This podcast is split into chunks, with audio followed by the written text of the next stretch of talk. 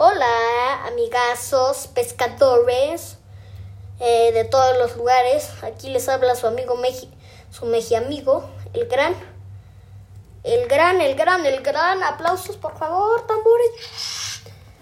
Aquí, el Miguel, su, su servidor. Estamos hoy para, para discutir sobre el animal más, uno de los animales más impresionantes de todo o sea, para mí eh, es de los, es de hecho el pez más, más grande de aguas frías aquí en Norteamérica. Bueno, no, el segundo. Bueno, eh, hablando de este segundo pez de aguas frías más grande de Norteamérica, eh, estoy hablando de el lucio. no, no crean que estoy hablando de un exosniger, un rayadito, no, no, no, algo ligero, no. Estoy hablando del musky.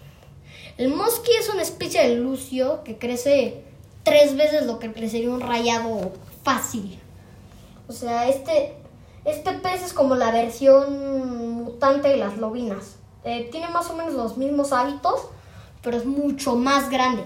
Llega incluso a multiplicar por 500 a la lobina. Es gigante este animal. Eh, probablemente no habían oído este animal porque pues, de todos los de peces monstruosos, este no se suena mucho. Que yo sepa, no se suena mucho. Pero sí, es un, es un animalón, pero que pega duro. Entonces, pero seguramente están pensando, eso no se puede pescar. Pero para eso están en este podcast, ¿no? Para aprender a cómo pescarlos. Y para eso, para eso, vamos a dividir esto. Porque esto no se puede quedar solamente en una parte. Tiene que tiene que tener dos partes. La primera va a ser tanto la pesca de mosqui en río como la pesca de mosqui en lago. Primero vamos con la de mosqui. En la de mosqui, en la de mosqui de, de lago, yo, a mí, mira, chéquense esto, para que no nos confundamos. Mosqui va a ser de lago y longa va a ser de río. Así, así de fácil.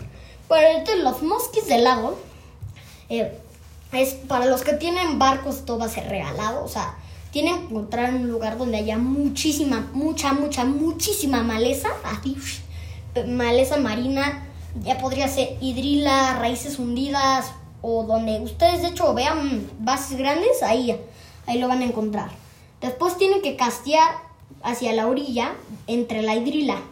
Eh, ya sé que se les va a atorar muchas veces, pero bueno, es el precio por tiene una pelea de los peces más grandes de la historia de Norteamérica.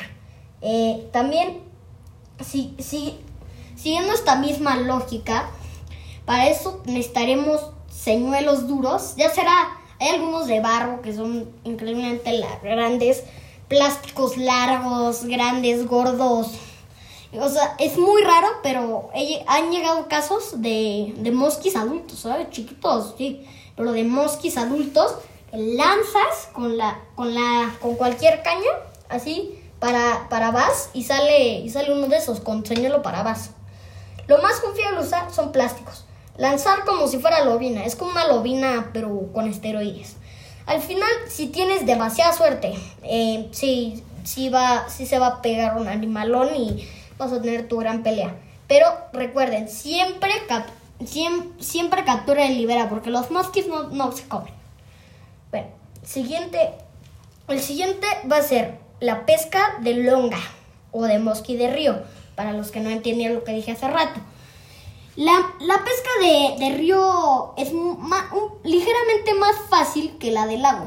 Eh, ¿Por qué? Porque se puede practicar de orilla. Pescar un mosqui de orilla es imposible. O sea, créeme, es, no les puede pasar. O sea, de hecho, la pesca, la pesca de río, o sea, es muy fácil usarla necesitas cañas gordas y necesitas ir a un lugar donde sepas tú que hayas mosquitos. Ya sea porque tú agarraste por accidente alguno con, en alguna competencia de lobina, de río, o, porque alguien te dijo que hay. Tienes que ir a ese lugar y castear, como si fuera lago, castear hacia, hacia la corriente para que, para que parezca que el, que el pez está nadando contra corriente. Eso es lo que quiere el mosquito, un pez nade contra corriente lo atacara y ahí lo vas a enganchar. Bueno, esto, esto, esto fue todo por hoy. Em, muchas gracias. Eh, tendrán otro podcast dentro de poco y espero que les haya gustado. Eh, nos vemos.